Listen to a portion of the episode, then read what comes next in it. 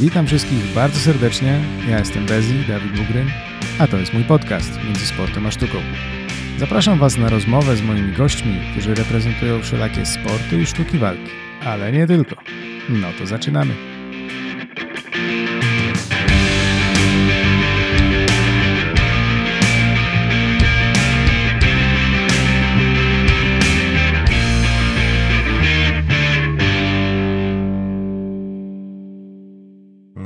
Ale z drugiej strony jeszcze u nas jest tak, że u nas tak średnio jest jak otworzyć okna, nie?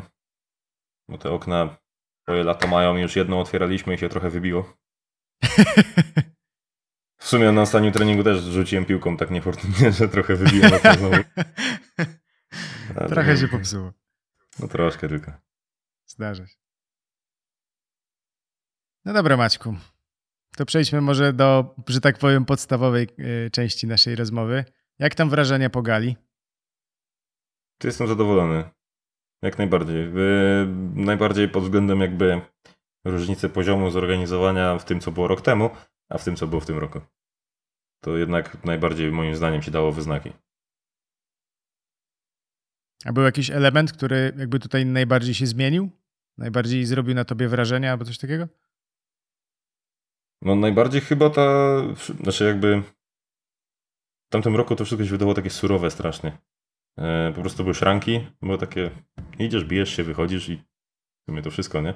A w tym roku było już tak, e, że wiesz, na przykład mówili nam, e, co, co w sumie też wyszło, że nie wiedzieli do końca osoby z pierwszej tej jakby puli walk, nie wiedziały jak wychodzić i tak dalej. Nam już powiedzieli jak mamy wychodzić, jak, że tam musimy okrążyć całe szranki dookoła, że muzyka sobie leci i tak dalej. No i ta scena przed, przed tym wszystkim, tam gdzie były ci sponsorzy i tak dalej, było bardzo fajne. Akurat to mi się podobało.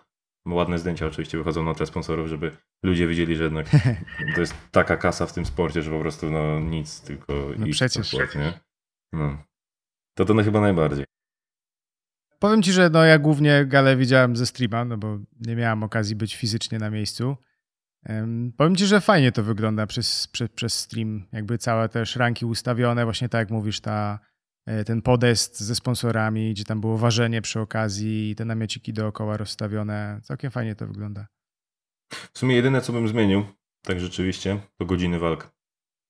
Bo wiesz, no wiadomo, że jednak to trochę, nie powiem, że to jest bardzo robione pod publikę, no ale trochę jednak jest. E, No i wiadomo, że lepiej to zrobić walki o tej 15, 16 do tej max 20 niż zacząć w ogóle galę o 20, nie? Bo wtedy wiadomo, będzie więcej osób, będzie tam jakieś dzieci, coś tam, coś tam, nie? No tylko z drugiej strony przychodzi czas pierwszej walki, co był Dawid Bęben, ja byłem w jego narożniku wtedy. No i się okazuje, że jednak trochę przygrzało, nie? I to już nie jest takie hop A tak jak no już tak naprawdę moja walka i ta ostatnia walka, no to, to wtedy się zaczynała taka, dopiero się wtedy zaczynała pogoda i rzeczywiście była fajna na walki, bo był cień, było już tak zachodzące słońce tam, nie wiem czy to może przez mury miasta czy coś takiego, bo tam rzeczywiście obok murów byliśmy, E, no ale to słońce jednak tak nie grzało od razu, nie? Już tam trochę niżej sobie było, to już było takie, nie wiem, nie wiem ile tam było, ale tak myślę, że z 23-4 stopnie, nie? No to tak w sumie taka dobra temperatura pokojowa wystarczyła, nie? A jak oni, no to tam jak, jak przygrzało, to masakra, nie? Nie dość, że jeden zawodnik cały czas jest pod słońce i to jeszcze stoisz w tym skwarze. No i tak, No tak. no mówię, to, to, jest, to jest to, co moim zdaniem najbardziej, no nie mogę powiedzieć, że nie wyszło, ale to bym zmienił, nie? A oprócz tego, no nie mam zarzutu. Jakby no nigdy nie byłem na innych galach, więc wiem jak to powinno wyglądać, ale no jednak yy, jak na razie to jest najlepsze na jakiej byłem, o tak opowiem, nie? No tak, no w sumie budujące jest też to, że to co powiedziałeś, że z roku na rok jest, jest e, lepiej to wygląda, nie? że coraz bardziej się rozbudowuje ta wioska, że tak powiem. Znaczy, no, co- coraz, w sensie ja miałem przynajmniej takie wrażenie, że o wiele bardziej się czułem jak zawodnik, nie? To było takie... no Bo w tamtym roku, no wiesz, no wchodzisz w ważenie, wiesz, to... Nie wiem, to ciężko to porównać, bo w sumie mm, jakoś, jeśli chodzi o to bycie zawodnikiem, to to się bardzo nie zmieniło, no ale jakoś tak po prostu, nie wiem, czy to może ja inaczej sobie wziąłem w psychice walkę, że mam i coś takiego, nie? Że jednak inaczej to poczułem. Czy to się wzięło po prostu z całej otoczki dookoła, to wszystko, co się tam działo, nie? Mhm. to, to nie wiem, które zagrało, no ale ja przynajmniej mogę powiedzieć subiektywnie, że czułem się bardziej jako zawodnik tam, nie? że czułem, że takie okej, jest gala, jestem na gali, będę się bić i tak dalej, i tak dalej. Nie? No i miałeś okazję wchodzić e, na, do szranki już przy swojej muzyczce, nie? To oczywiście, że tak, to specjalnie. Specjalnie na, na YouTube'a dałem y, wersję bez teledysku, nie? Żeby żeby Kamila, bo tam e, potrzebowali szybciej tego trochę niż to wyszło. Tak, i trzeba było szybciej wrzucić, no to wrzuciłem. Na szczęście na wyświetlenia pod oryginałem to się nie, nie, nie, ten, nie wpłynęło, więc, więc dobrze, nie? A taka ciekawostka, dzisiaj skończyliśmy nagrywać ostatni teledysk za pierwszego albumu. Tak? Także, no. Bo w ogóle to jest sytuacja taka, że jak pierwszy raz e, rozmawialiśmy przed Galo, to ja nie miałem do tego pojęcia, że, że tak powiem o twojej alternatywnej y, wersji muzycznej. Więc było to dla mnie trochę zaskoczenie, bo myśmy tam nagrali tą rozmowę, wszystko fajnie, nie? Pogadali, a potem nagle gdzieś tutaj wyskak... Bo wtedy chyba e, niedługo potem pojawił się teledysk, nie? Do, do tak, tak, bo to było nagrane już wcześniej, nie? Ale tak nagle stwierdziłem z moim właśnie sąsiadem, który tam się zajmuje marketingiem, nagrywaniem filmików i tak dalej, jakby zawodowo, e, gdzie tak, no, taką rozprawę to już za, za dzieciaka się zajmowali. Zajmowaliśmy to już za mocno powiedziane, nie? Ale wiesz, mieliśmy kamerę, nagrywaliśmy jakieś filmiki, wiesz, było, było fajnie i tak dalej. Yy, I on właśnie miał sprzęt do tego wszystkiego i on mówi, dawaj zrobimy z tego show, nie? Będzie, wiesz, będzie super, nie? Jakby, wiesz, ja wiem, że on ma umiejętności nagrywania tego wszystkiego, ja mam takie, nie powiem, że aktorskie, ale nie wstydzę się występować przed kamerą, nie? Więc yy, no po prostu połączyliśmy to, nie? No i się przyjęło jak najbardziej, więc nie ma na co narzekać. Nie no, mi osobiście Profitowelowe super podeszło, naprawdę bardzo fajnie i ten teledysk jest świetny.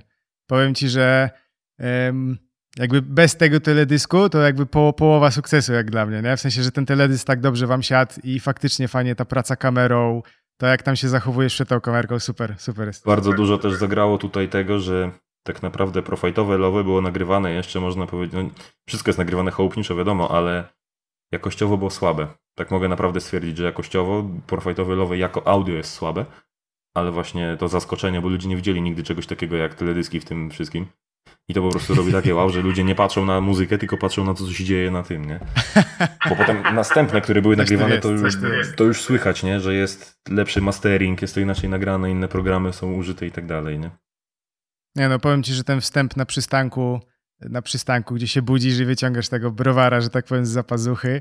Jeszcze tak fajnie kamera, jak razem za tobą idzie do pionu, to nie, elegancko, jest wstępniak zajebisty po prostu.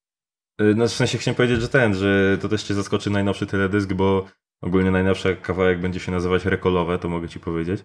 I będzie o rekonstrukcji ogólnie. No i najbardziej będziemy mówić o patologii w rekonstrukcji, takiej wiesz, alkoholowej i tak dalej. I ja w nim jestem. Ja w nim jestem. Patologii? No, no takiej naszej kaście rodzimej, nie?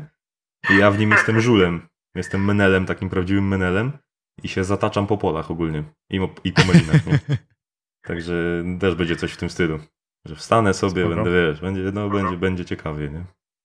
E, no a ogólnie jakby pomysł na to wszystko to jest raczej tak, że chciałeś, e, że tak powiem, zmajstrować tutaj takie żartobliwe filmiki, czy, czy raczej chciałeś tutaj na poważnie zrobić tą produkcję? Znaczy powiem ci tak, e, w ogóle moja kariera muzyczna, jakby, jak można tak nazwać oczywiście, ona powstała w bardzo mm, przypadkowy sposób. Bo jak zacząłem studia, poznałem tam różne osoby i tak dalej, siedzieliśmy sobie po prostu, no i coś tam zaczęliśmy rozmawiać, no i tam wyszło, że ja w sumie kiedyś, bo rzeczywiście tak było, pisałem sobie wierszyki. Mhm. Tak do szuflady, wiesz, nikomu tego nie pokazywałem, coś tam po prostu sklejałem jakieś rymy. No i oni do mnie mówią, to dawaj, napisz jakiś tekścior i nam zarapuj. No ja mówię, dobra, to wiesz, nie, tam posiedziałem sobie godzinkę, bo jeszcze nie miałem wprawy, no teraz mi to przychodzi trochę samo, nie, że mogę sobie rymować. No ale, wiesz, no, napisałem i oni mówią, wiesz, zarapowałem, oni mówią, o super, super, dawaj, nagrywaj to, nagrywaj, nie? No i wtedy inny kolega mówi do mnie, dawaj przyjedź do mnie, bo ja mam taki mikrofon lepszy, studyjny, coś tam, coś tam nagramy, nie? No i nagrałem i zacząłem, wkręciłem się w to trochę i tak jeździłem sobie do niego. Nagrywałem to, wrzucałem sobie na YouTube tylko dla siebie, żeby to mieć na odsłuch jakby. I pewnego razu tam, no nie powiem, że wypiliśmy dużo, bo wcale nie, ale jakoś tak aura zagrała, nie? Że stwierdziłem, nagrajmy disco polo. Ja mówię, ja muszę coś nagrać, nie? No i wtedy powstało buchurtowe Love 1, które napisałem w jakieś 15 minut i z, z, nagrałem za pierwszym razem przy pierwszym podejściu, dlatego czuć, że jest nie w rytm, że coś tam, coś tam. Ja mówię, leci na YouTube, prosto leci na YouTube. No i to się przyjęło dość mocno. I ludzie do mnie, że chcą buchurtowe Love 2. No i pisząc buchurtowe Love 2, wymyśliłem, że muszę zrobić cały album, ale to już nie będzie disco polo, bo coś tam mi nie podpasowało w disco polo. No właśnie było coś takiego. No i mówię, nie, nie, trzeba coś lepszego, nie? Coś takiego, że będziesz mógł jechać sobie w nocy autem i możesz sobie puścić i to ci wiesz, będzie takie wiesz, takie, takie gangsterskie, takie, takie basowe. No i mówię, nie no trzeba nagrać coś takiego, nie? No i właśnie na, napisałem Buchurtowy Lowy 2, napisałem całe chyba, znaczy, napisałem chyba z cztery kawałki i z 10 pomysłów miałem na to wszystko. No i nagrałem Buchurtowe Lowe 2. Swoją drogą było nagrywane dyktafonem w mojej piwnicy, bo ludzie już tak mnie po prostu cisnęli o to, a mój kolega z mikrofonem studyjnym nie miał jak tego zrobić i tak dalej. To nagrałem to, dlatego też jest dość słaba jakość. Też się przyjęło jako tako spoko. Moim zdaniem tekst jest lepiej o wiele napisany, no ale to już moja tam subiektywna opinia. E, no i potem właśnie odezwał się do mnie mój, mój sąsiad, który powiedział, dawaj, bo ja mam sprzęcior, nagramy coś lepszego, nie? No i i się zaczęło nagrywać, nie? Potem wyszło, że a może by to właśnie zrobić, wiesz, teledysk do tego, zrobić całą otoczkę do tego, wiesz, wytwórnie, nie? Jakby w ogóle to poszło w taką stronę, że ja w życiu nie myślałem, że coś takiego się stanie, nie? Bo tu nagle, wiesz, tu nagrywam, tu ludzie do mnie, ale super, dawaj następny, tu coś, tu coś. I wiesz, już nagle mówię, nie no, muszę napisać następny kawałek. Znaczy, jakby pomysły miałem tak czy siak, ale muszę je wykorzystać w końcu. Mówię, no ale już nie mogę napisać takiego, wiesz, inside joke'u, nie? Bo mogę nagrać o tym, że nie wiem, o rodzajach namiotów w rekonstrukcji, nie? Ja mogę na tym napisać kawałek, nie ma problemu, nie? Ale to będzie wiedzieć tylko, będą o tym wiedziały o co chodzi, jakby tylko osoby, które są w rekonstrukcji. No i poszliśmy w stronę, że ludzie z reko mają swoje smaczki, ale taki typowy zjadacz chleba jako tako zrozumie o co chodzi, nie? Jeszcze przez przekaz ten jakby, przez wizualny przekaz, nie? Że to jakoś tam się złączy. No i myślę, że to wyszło, nie? Nie, no efekt jest spoko, naprawdę. Jakby nie patrzeć, te takie inside joke'i dobrze się przyjmują, nie? Jeśli tylko uchwycisz, że tak powiem, ulotny smaczek tego, co się dzieje na, na czy to właśnie tak na profajtach, czy w reko i tak dalej, i tak dalej, no to to myślę, że musi chwycić, nie? Zresztą reakcja już jest, nie? No ludzie tam jeszcze chcieli, żebym ten, żebym robił DSW-lowe. Ale mówię, że kurczę, nie znam się. Znaczy, coś tam się kiedyś bawiłem tak jakby chałupniczo, no ale Spoko, możemy się kiedyś zgadać i parę żarcików podrzucę, może coś No i pięknie. To na przykład wiem, bo na przykład jestem na forach z DSW i na przykład wiem, mhm. że na 100% musiałbym coś napisać o Olbrychskim. Na 100%.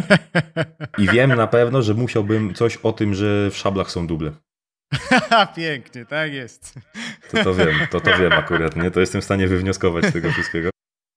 No ale więcej jakby takich, no nie, nie, smaczków tam raczej chyba nie uda mi się wsadzić, nie? No, a skoro już e, wypłynęła kwestia walki z Łukaszem, to jak w ogóle się czujesz po tej walce? Dobrze. W sensie, ja już to mówiłem, bo on też nagrywał, bo tam jak nagrałem tego vloga z wyjazdu, e, to on też nagrywał. Mhm. Tylko, że u mnie było więcej pokazane wszystko, co było dookoła tego wyjazdu, w sensie dookoła gali niż samej gali. No bo tak jak powiedziałem, wszystko jest na live, można sobie to obejrzeć. A u niego to było właśnie z perspektywy walczącego i potem pod koniec tego, no w sumie to na końcu tego, tego vloga był wywiad ze mną jakby, bo on mnie tam złapał po tym. No widziałem. Akurat widziałem, w, dobrym moment, w dobrym momencie mnie złapał, bo akurat jadłem, nie? I to się tak idealnie złożyło, że mówię, o widzi mnie, a ja siedzę z takim talerzem żarcia, mówię, to jest mój trening, nie? Tak się trenuje. No i ten, i tam właśnie gadałem, że nie czuję się przegrany, nie? Jakby, okej, okay, karty powiedziały tak, sędziowie powiedzieli, że przegrałem, ale ja się nie czułem w ogóle jakbym przegrał. Nie, walka była wyrównana, moim zdaniem przynajmniej walka była bardzo wyrównana. No też czułem, w sensie miałem, nie, nie, było czegoś takiego, że wiesz, że stoję na werdykcie i mówię, przegrałem, nie? Było takie, może moja ręka pójdzie w górę, nie? Wiedziałem, wiedziałem przepraszam, na pewno, że yy, to niefortunne kopnięcie w krocze jakoś na pewno zagrało na, na ten wynik, na 100%. Wydaje mi się, że sędziowie jednak wzięli to pod uwagę, żeby trochę tam, wiesz, nie mówię, żeby faworyzować oczywiście, ale w sensie no jakoś to tam na odbiór tej walki. Jakby, nie? Tak, tak, tak. Nie, nie wiem, czy w koniec końców, czy zabrali mi punkt, czy nie zabrali mi tego punktu, czy zabrali mi jedną rundę, czy nie, nie wiem. Już nie chciałem tego rozkopywać, nie? Ale no, nie no, czuję się ok, no bo wszedłem, nie poddałem się, zrobiłem show, dobra walka jak najbardziej. Mogę nawet stwierdzić, że jedna z dynamiczniejszych i ciekawszych w wadze super ciężkiej w WMFC. To Bo zazwyczaj to jest, wiesz, prawda. wejście w klincz, siedzenie w klinczu i to jest wszystko, nie? Hmm. Gdzie, no, nie, nie chcę tu, wiesz, też mówić, ale no, jak e, Bogumił Maszniczak, on ma, tak? Dobrze mówię, chyba tak? Jak Bogumił Maszniczak wygrywał dwa razy z Aleksiejem Petrikiem w wadze właśnie najcięższej w WMFC o pas, no to oni sobie stali przy, przy tym, przy łańcuchu, bo tam są łańcuchy, nie szranki, nie? I to wszystko było tak naprawdę, nie? Ani fechtunku, ani tam nic takiego. Bardzo ciężko się to ogląda akurat, nie? Właśnie muszę przyznać, że pierwsza rzecz, która mi się rzuciła w oczy, jak, jak się rozpoczęła wasza walka, to właśnie ta dynamika, nie? że wyszło dwóch wielkich chłopa, że tak powiem, w kategorii Open, którzy swoje ważą, a jednak ta walka, wiesz, się dzieje. E, pierwsza runda, ja byłem pod wrażeniem, jak tutaj ładnie pracowaliście właśnie na dystansie, bo w momencie, w którym Łukasz e, próbował, że tak powiem, z lewego prostego rantem gdzieś tam łapać, to e, potrafiliście praktycznie pół pola przejść na, no w twoim wypadku na wstecznym, bo akurat starałeś się trzymać ten dystans. Jak masz dwumetrowe I... nogi, to tak jest, nie? I, i, I to działało, nie? W sensie, że dopiero gdzieś tam za, przy trzeciej intencji udawało się gdzieś tam trafić, kontaktować ten cios i zaczęła się wymiana. Także ja byłem po, pod wrażeniem tego, nie? No mi się podobało właśnie, że była to taka, ja się spodziewałem tego po tej walce, że była to różnorodność jednak, nie? Różnorodność technik, bo były i jakieś rzuty, przerzuty, a przynajmniej próby ich, tak wiadomo. E, były low kicki, były high kicki, to akurat mi się jednego high kicka udało. Trochę nie wszedł, ale wyszedł, nie? E, kolano, wiesz, no, no szło wszystko, tylko łokci brakowało tak naprawdę, nie? To ja w sumie ćwiczyłem łokcie, ale jakoś zapomniałem o nich w trakcie walki, nie? Bo to jednak za dużo. To tak jak rok wcześniej, jak znokautowałem y, Piotra Nowaka, to mówili mi, że ja mogłem skończyć tą walkę w 20 sekundzie pierwszej rundy, jak go rzuciłem pierwszy raz. A ja się popatrzyłem na niego i ja odruchowo odszedłem w tył, nie? Ja zapomniałem, że jest coś takiego A. jak parter w profajtach, nie? I on, on powiedział, że on poleciał na plecy i on już wiedział, że to jest koniec, nie? On się zakrył ten, mówi, że dobra, rób to, ja się poddaję, nie? A ja wiesz, popatrzyłem się, odchodzę, wiesz, schodzę z walki, chłopaki, a chłopaki siedzą i tak o, nie? Honor, honorowo, super Maciuś, nie? A ja tak, o co wam chodzi, nie? Jakie honorowo w ogóle? Skręciłem mu kolano, no ludzie, jakie honorowo, nie? I już tak siadam sobie, Siedziałem właśnie wtedy obok Staszka Kolasińskiego, bo on czekał na swoją walkę. Tak nagle patrzę, gość bierze drugiego, rzuca nie mogę, i zaczyna go głowić. Nie mówię, ja coś przeoczyłem czasem? nie, i tak mówię, no, no przecież, nie? to też właśnie z, z, tymi, z tym odchodzeniem na dystansie i tak dalej. E, ja miałem straszny problem na początku, bo podchodziłem, można powiedzieć, trochę nieufnie do Łukasza, bo ja wiem, że on jest eksplozywny, on potrafi naprawdę zaskoczyć. I on miał strasznie długi rant na tarczy, nie? On jak miał pięść normalnie, to miał jeszcze gdzieś tyle tarczy nad nią.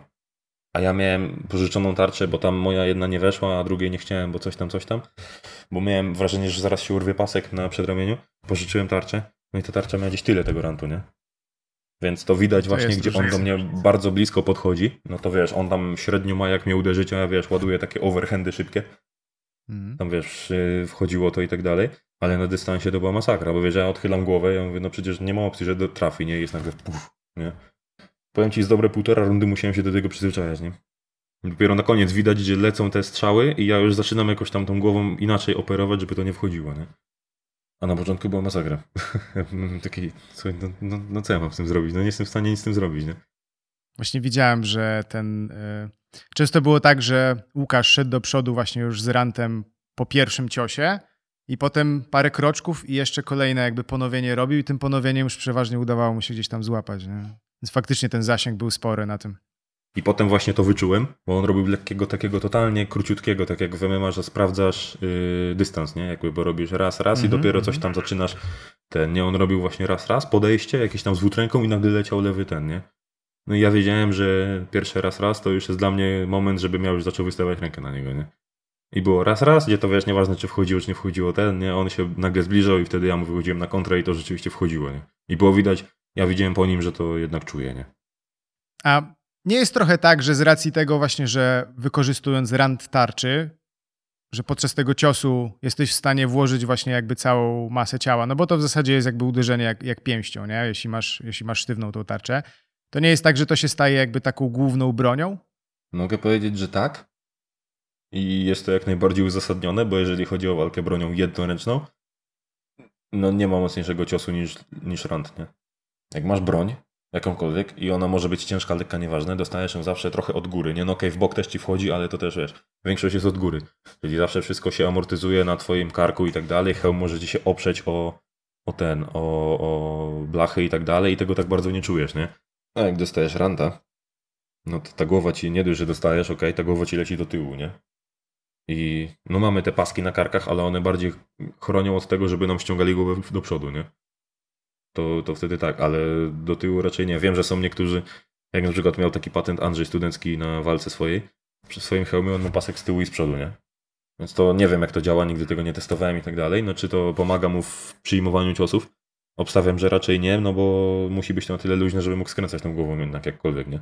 Bo jak nie, to by sobie wziął wielkiego basyneta typowego i wiesz, by sobie, wiesz, by stał, on sobie skręcał głowę w środku, nie? A ten, a on jednak, było widać po nim, że dostawał, czuł i właśnie mogę stwierdzić, że na ranty trochę nie ma złotego środka, bo to zawsze będzie jakoś tam na tobie wywierać cokolwiek, nie? Ja też akurat jest coś takiego, że mój hełm bardzo dobrze znosi wszystko, głównie dlatego, że jest niehartowany. Swoje waży jednak, ale nie jest niehartowany, więc nie ma, wiesz, ani bardzo dużego dźwięku, jak dostaniesz. E, dużo wibracji ci nie przechodzi na głowę i tak dalej, więc ja naprawdę mogę zbierać grube buły na twarz i mi nic nie jest. Ale te ranty jednak jak dobrze zaczną wchodzić, jak mi ktoś wiesz, na szczękę zacznie osadzać, to mnie tak, tak tak wbija do tyłu, to no, nie ma mocnych na to. Chyba, że ktoś ma usztywniony hełm, no to wtedy to nie ma sensu go bić w ogóle, nie? Ale no większość osób czegoś takiego nie używa jednak. To też nagle wychodzi, że wiesz, że jak masz broń w ręce i lewą tarczę, to robisz lewą tarczą, nie? I nagle nie robisz cięcia, tylko wchodzisz prawym prostym, nie? I nagle się wiesz. A tak, tak. To kiedyś mi właśnie, to też mi mówił, yy, znaczy kiedyś, w sumie całkiem ostatnio, Piotrek Krieger, jak z nim rozmawiałem, no on powiedział, że pojechał do jakiegoś tam klubu na ten, yy, na sparingi i on stwierdził, że, bo on, wiesz, on nie jest bohurtowcem, on jest pojedynkowcem i on zaczął robić kraul rycerski tak zwany, nie? On zaczął machać lewa, mhm. prawa, lewa, prawa i on wchodził w ludzi, machał i ludzie padali po prostu, nie? Nie byli w stanie wytrzymać takich, wiesz, wtedy jakby on ma naprawdę parę ma niemiłosierną i tak dalej. Ja rozumiem, że może być naprawdę ciężko wytrzymać coś takiego, no ale wiesz, nagle wychodzi, że zamiast używać broni, jakiej powinieneś, to wiesz, używasz ciężaru tego wszystkiego, nie? I robisz ten tak zwany kraul rycerski. Wiesz, lecisz po prostu, wiesz, płyniesz przez wszystkich, nie? I jak lodołamać, nie? I łamiesz szczęki tylko na swojej drodze. No tak, bo to dochodzimy do momentu, w którym tak naprawdę masz porządnie opancerzonego faceta, znaczy zawodnika, bo kobiety oczywiście też walczą, i w tym momencie masz broń, która działa na zasadzie, że tak powiem, dźwigni, i nie jesteś w stanie do siły uderzenia tej broni dołożyć tak naprawdę masy ciała, nie?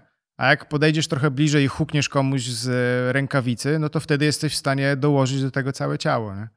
No i też trzeba też pamiętać o tym, że jakby zbroja jest taka, że e, na przykład niektórzy twierdzą, że nie ma po co w ogóle bić low kicków, nie? W walce. No jakby jedynym powodem do bicia low bicia kopania low kicków e, to jest zdobywanie punktów, bo to jest punktowane, tak dalej, tak dalej, nie? Ale nie wywiera to w ogóle żadnego wpływu. No ja udowodniłem i sobie i paru osobom, że jesteś w stanie zrobić komuś kuku low kickiem, tak jak rok temu na walce. E, ale w większości przypadków no to nie ma tak naprawdę sensu, nie? No wiesz, ja to robię, bo po prostu jakoś tam czuję i wchodzę w to i jest ten. Ale tutaj mówisz o tym, że niektórzy na przykład używają argumentu, że low kickiem tam niewiele komuś zrobisz krzywdy, no ale z drugiej strony można powiedzieć, że tasakiem też bijesz po tym hełmie czy, czy, czy po blachach i pytanie, czy to też jakieś większe szkody jest w stanie komuś zrobić, nie? Ale to jest to, że jak jednak używasz tej broni, używasz tych kopnięć, żeby zdeprymować trochę przeciwnika, nie? Bo na przykład, co jest ciekawe, e, Łukasz robił, ja się muszę tego nauczyć, bo to jest akurat super taktyka, robił coś takiego, że tego nie widać w sumie na nagraniach za, za bardzo, ale jakbyśmy naszło w klinczu, to on mnie tak klepał rękawicą po twarzy na przykład, albo z dynki mi klepał, albo mi lekko kopał, coś takiego, nie? No i ja wiem, że jakby w głębi duszy wiem, że nic mi to nie robi, że sędziowie tego nie będą liczyć, bo tego nie widać, ale dostaję i po prostu w głowie nagle mi się robi coś takiego, że kurczę, muszę zacząć coś robić, bo, bo on mnie leje, nie? Mimo, że z drugiej strony mówię sobie, że no Tworzy nie bój się, bo tego nie widać, nie? I jest takie ciśnienie, zaczyna rosnąć i ono, wiesz, jak ten, jak test your might, nie? Wiesz, zaczynasz bić, żeby było ten coraz wyżej i zaczynam popełniać błędy jak najbardziej, bo tak było nieraz, nie? Gdzie miałem dobry clinch, dobrze go trzymałem, on mnie tam, wiesz, lekko potykał i ja puszczałem ten clinch, bo po prostu odruchowo, nie? I naprawdę potem po walce powiedziałem, mówię, stary szapoba, nie? Jakby nie wpadłbym na to. I to jest właśnie takie, no takie granie na emocjach przeciwnika, nie? No bo on nie wie czego się spodziewać. Ja, cał, ja całą walkę miałem takie przeświadczenie, że on wystrzeli, bo ja po prostu byłem stuprocentowo pewny, że Łukasz sprawdza mnie i on nagle wystrzeli i będzie po mnie, nie? Nie, że przegram, tylko w sensie, że jeżeli nie zareaguje w porę, to będzie po walce totalnie, nie? Dlatego u mnie widać coś takiego na walce, że no tak niepewnie jestem, nie? To się wiesz, no już jak są wymiany, no to Jak jest okej, dojeżdża. no bo tam... Tak, tak, że wiesz, są wymiany, no to już tam się, wiesz, bijemy, poszliśmy na robotę, to robimy robotę, nie? Ale w tym takim czajeniu się dookoła ja byłem bardzo niepewny, cały czas byłem na odejściu i tak dalej, bo po prostu czekałem na moment, w którym on wystrzeli. On nie nadszedł koniec końców, nie? Ale no, byłem cały czas taki przygotowany na to, nie? I to też moim zdaniem mogło trochę zaważyć o zwycięstwie czy przegranej, bo na przykład była sytuacja, w której on się zaczął cofać, aż mu się skończyły szranki za plecami i stał przy szrankach i na mnie patrzył tak może trochę wystraszonym wzrokiem, ja tak przynajmniej to od, odkryłem, przepraszam, odkryłem, tak to wyczytałem, a ja wcale tego nie wykorzystałem, nie? Bo ja myślałem, że on gra ze mną. Myślałem, że wiesz, o tutaj coś ten, ja podejdę i nagle mi wystrzeli tak, że po prostu wiesz, na, na drugim końcu Trzcińska wyląduje, nie? I dlatego właśnie, jakby wiesz, obstałem, że jakbym go nie znał jako zawodnika, to bym szedł prosto, nie? Ale ja wiedziałem, wiem jaki on jest, nie? I jakby to mi zagrało też trochę na psychice. nie? A propos jeszcze ładnych akcji, bo mówiłeś, że, że, że tak powiem, cenisz je bardzo, to muszę przyznać, że w pierwszej rundzie była taka jedna fajna sytuacja, która mi mega zapadła w pamięć. W pewnym momencie, jak Łukasz na ciebie nacierał i tam po dwóch, trzech krokach w stronę szranek zrobiłeś taki piękny obrót, gdzie go tam złapałeś, że tak chyba za głowę, jeśli dobrze kojarzę, i udało ci się go wepchnąć, że tak powiem, na szranki, na, na wstecznym. Nie wiem, czy kojarzysz. Było, było, było coś takiego, no. I wtedy on był przy szrankach, a ja go biłem po nodze. Tak, dokładnie, dokładnie. I tam nawet zaraz było potem tak- była próba obalenia. To y, Tak, tak, tak. z ciekawości, czy to była zaplanowana akcja, czy tak super na spontanie wyszło? Jak określamy spontaniczne akcje w trakcie walki, a jak zaplanowane akcje w trakcie walki, nie? Y, W sensie na przykład, czy spodziewałeś się tego, że jak on będzie szedł na ciebie, to spróbujesz go właśnie tą zagrywką rozwalić, czy po prostu zobaczyłeś okazję i wykorzystałeś? Okazję. Nie, nie mam jakby, ja nie mam w swojej walce czego, nie, akurat miałem powiedziane, sobie powiedziałem, że muszę zrobić high kicka w tej walce. Ja wiedziałem, że zrobię tego high kicka, nie? tylko nie wiadomo kiedy nastąpi. Ale to akurat było tak, że ja zawsze, to, to było akurat spontan jak najbardziej, nie? No po prostu wiesz, szedł na mnie, wyczułem to jakkolwiek, myślałem, że go rzucę, wiadomo, bo to była próba rzutu, no ale Mhm. wyszło tak, że się przetoczył po prostu przeze mnie, nie? Przetoczył się i to był w sumie pierwszy taki mocny kontakt fizyczny i ja nagle, wiesz, tak przetoczyłem go i mówię, a wcale nie jest taki ciężki, jak się wydaje, nie? Więc, no tak, to była może bardziej taka pamięć mięśniowa, nazwijmy to, nie? Tak samo jak było w momencie, w którym go przewróciłem. Bo to, to tak samo, ja nie miałem w planach, w ogóle, ja go nie chciałem w ogóle przewracać, to była, ja myślałem, i dalej tak myślę jak najbardziej, że on jest ode mnie lepszym zapaśnikiem, Yy, i nie chciałem w ogóle wchodzić w taki bardzo mocny clinch, żeby się zacząć wywracać, dlatego często było tak, że jeżeli był clinch na środku yy, na, śrą- na środku szranek, to ja od razu szedłem do płotka, nie? Szukałem, żeby się za coś złapać, bo wiedziałem, że wiedziałem, nie wiedziałem, no bo nie wiem, jakby to się skończyło koniec końców, nie? Ale szukałem tego wyjścia, żeby mieć jednak te szranki przy sobie. Bo zawsze jednak łatwiej na tym, nie? No i tak samo było wtedy, że wiesz, bijemy się, bijemy, on zaczyna na mnie iść i ja odruchowo po prostu, wiesz, ręka przed siebie, skręt na ten, nie? I nagle, wiesz, i pod, jeszcze tak na końcówce widziałem, że tak podbiłem tą nogę do góry i nie, nagle, wiesz, czuję, on leci, nie? O kurczaczki, co się stało? Co to się stało, nie? To jest tak, taka sama sytuacja y, była w Byczynie na turnieju, gdzie jedną osobę właśnie tak samo powaliłem, nie? Gdzie ona stała tyłem do szranek, ja zrobiłem lewy prosty, aż wiesz, to się śmiali, że aż się ziemia zatrzymała na chwilę, nie? Wiesz, on, wiesz, tak Pamiętam, naprawdę, wrzucałeś na internet. słyszałem, że on wtedy już był w ogóle nietomny, nie? Jak dostał tą bułę, zaczął po prostu wiesz, tak bezwładnie iść do przodu, ja go przechwyciłem i go rzuciłem. Ja tego nie miałem w planie, ja to zrobiłem odruchowo. Nie? A w trzeciej rundzie, jakby tak, y, nie wiem co było powodem, ale mocno się odpaliliście, bo tam już nie było praktycznie od początku czajenia się, tylko rzuciliście się na siebie i nagle pojawiły się miśki i, i tak dalej, i tak dalej.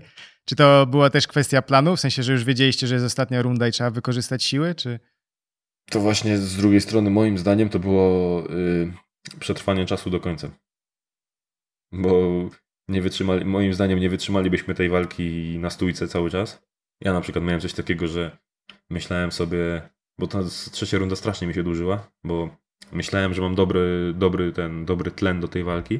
No okazało się, że jeszcze trochę za słaby, ale i tak jak najbardziej byłem zadowolony. No ja robiłem coś takiego, że wiesz, łapałem go, była jakaś tam wymiana, ja łapałem go, czułem ten taki, takie zmęczenie w płucach, nie? No i zaraz mówię, trzeba iść do szranki jako trzecia noga, bo kurczę ciężko będzie, nie? I po nim widziałem to samo, że to wiesz, było takie oddychanie ciężkie i tak dalej, nie? Nie wiesz, idziesz pod, pod szranki, łapiesz i czekasz, nie? Aż cię roz, rozdzielą sędziowie tak naprawdę. czy coś tam się innego wydarzy. Ale to ciekawe, bo ja odniosłem wrażenie, że tak naprawdę przyspieszyliście w tej trzeciej rundzie. Jakby wiesz, ruszyliście z kopyta i dopiero jakby w połowie tej rundy gdzieś tam zaczęło was łapać to zmęczenie. Wiesz, może też, ja teraz nie pamiętam, co ja wtedy myślałem, no bo jednak nie, nie myśli się w takich sytuacjach. Znaczy myśli, ale nie zapamiętujesz tego. No, no jasne. To tak jak właśnie ostatnio, ten ostatni o MMA wywiad, yy, czy tam bardziej podcast, yy, to tam właśnie mówił, nie pamiętam niestety nazwiska tego, tej osoby, co tam Bartek. z tobą rozmawiał. Yy, tak, tak, tak, dokładnie. To on mówił właśnie, że on nie pamięta swojej pierwszej walki w ogóle, nie? Hmm. Że, i, i, ja wiem, że to jest bardzo częste, że ludzie po prostu nie są w stanie zapamiętać, bo tam jest tyle rzeczy na raz, że to tego po prostu się nie pamięta, nie? No ja też nie jestem w stanie zapamiętać, co tam się zadziało. W mojej głowie oczywiście. Ale wydaje mi się, że to było takie, takie, taki impuls, nie? Że kurczę, jest trzecia runda. Jeszcze wiadomo, podjuca cię twój narożnik, jak to twój narożnik, nie? Że nagle mówią, dawaj stary, bo już wiesz, masz, masz szansę wygrać, wiesz, masz e, jedną rundę jest dla ciebie, jedna dla niego, to wszystko jest szala zwycięstwa, nie? No i zaczynasz iść po prostu jakoś tam grubiej, no a potem się to kończy, że jest połowa rundy i wiesz, i oboje wypluwacie buce, nie? Mm, no to co Maćku, dzięki wielkie za rozmowę. Życzę powodzenia w dalszych, że tak powiem, walkach, bo na pewno będzie ich jeszcze dużo. No, oby, oby jak najbardziej jestem za. no i do usłyszenia, do zobaczyska. A ja mam nadzieję właśnie do zobaczenia jak najbardziej.